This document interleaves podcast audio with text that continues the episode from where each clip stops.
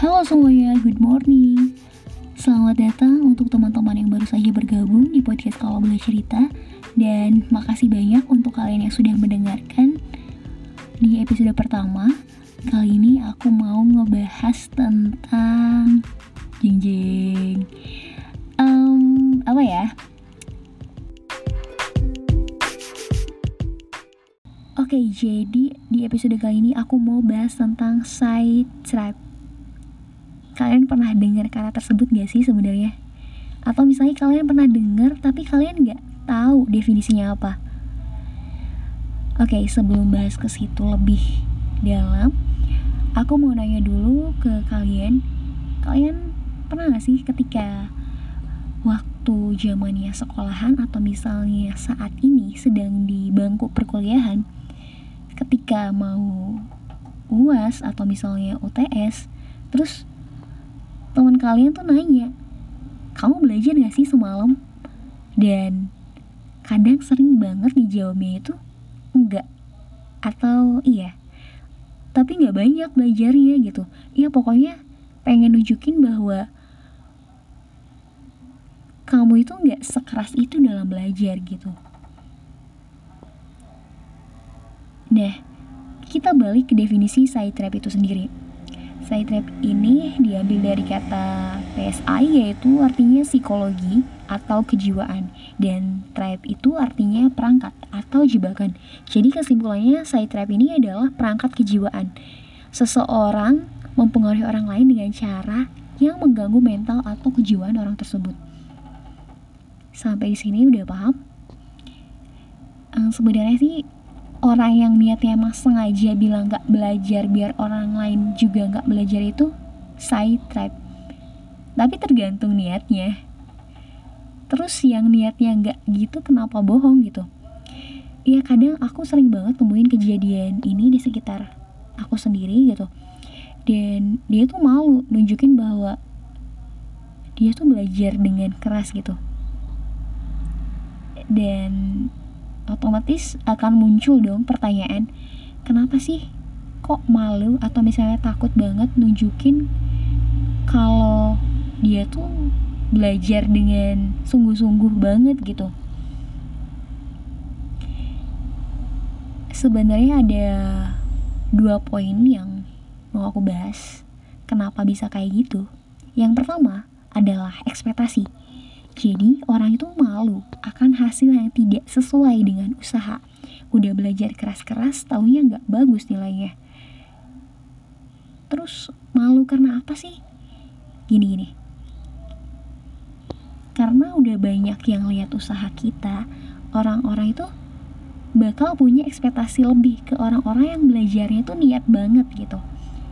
Yang emang kelihatan rajin banget. Jadi ekspektasi itu ada, dan wajar dong ya. Tapi letak kesalahannya itu ketika orang-orang yang mengatakan ekspektasinya ke orang tersebut sebelum bahkan sesudah. Kayak misalnya uh, lihat orang udah belajar banget terus kita nyeletuk. Wah udah belajar banget gini pasti nilainya bagus. Dan ketika nilainya keluar ternyata hasilnya tidak sesuai alias nilainya jelek. Terus abis itu orang bakal nyeletuk lagi nih lah kok nilainya jelek sih? Padahal kan kamu udah belajar banget. Jadi orang ke depannya tuh bakal nggak mau nunjukin kalau dia tuh belajar banget. Karena takut dengan ekspektasi orang lain. Kayak gitu. Terus yang kedua diejek sering banget gak sih ketika ada yang belajar banget diejek ambis atau diejek dengan merendahkan lah gitu. Karena memang aku juga pernah ngalamin hal seperti ini sih ketika lagi sedang belajar terus temen ada yang bilang ngapain sih belajar? Nggak bakal masuk nggak bakal masuk ke otak gitu. Atau enggak ada yang bilang ih kamu tuh kenapa sih ambis banget gitu. Dan sebagainya lah. Dan kalau menurut aku nih sebenarnya ambis itu selagi positif itu wajar-wajar aja sih asal jangan berlebihan karena kalau misalnya ambisi kita berlebihan itu itu akan cenderung jadi negatif.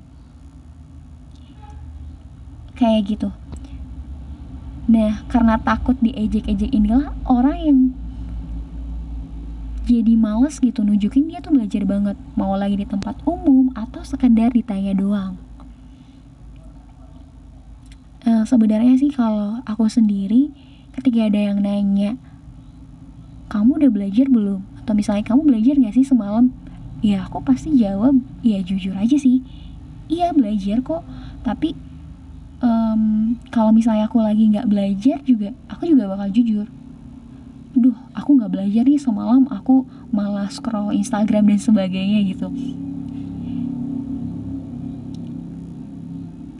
Pernah sih pengalaman pas waktu zamannya sekolah waktu itu duduk di bangku kelas berapa ya kalau nggak salah kelas 2 SMA gitu ada yang nanya ke aku kamu belajar mata pelajaran ini gak? Terus aku jawab, iya belajar lah, masa aku gak belajar gitu?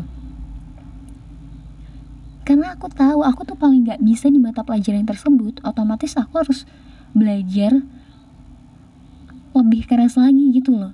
Karena aku juga gak mau dapat nilai yang jelek gitu. Otomatis aku harus berusaha lebih keras lagi ya pokoknya hal-hal seperti itulah karena selain belajar juga sebenarnya ada faktor lain yang mendukung kita yaitu doa orang tua atau amal ibadah. Jadi misalnya ketika oke okay, kalian udah belajar nih. Sebenarnya doa orang tua itu penting banget dan meskipun tanpa diminta orang tua pasti mendoakan dong. Kayaknya nggak mungkin deh. Di dunia ini nggak ada orang tua yang nggak mendoakan anaknya.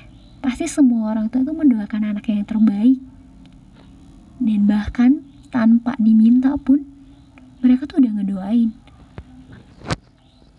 Dan hal sekecil ini juga aku sering banget sih dilakukan ketika aku mau entah besoknya mau ujian atau misalnya mau presentasi. Yang menurut aku bahwa materi ini tuh agak sulit nih. Kayaknya aku harus benar-benar minta doa dari seorang ibu gitu. Biar aku dilancarkan ketika presentasinya dan segala macam. Yang mungkin itu terlihat sepele atau misalnya apa sih cuman gitu doang. Tapi menurut aku itu impactnya tuh akan luar biasa gitu. Karena aku selalu ngerasa bahwa doa orang tua itu adalah segalanya.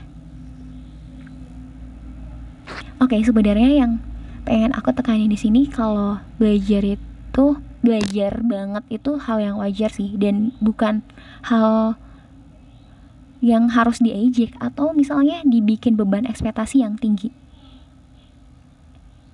Daripada kita kasih tekanan ke orang yang lagi belajar mending kita kasih dorongan dan dukungan dengan kalimat-kalimat penyemangat minimalnya yuk bisa yuk ayo semangat gitu. Jadi kasih dukungan yang emang untuk proses yang sedang dilewati dan berdoa untuk hasil yang terbaik. Oke okay, teman-teman thank you for listening. See you on the next episode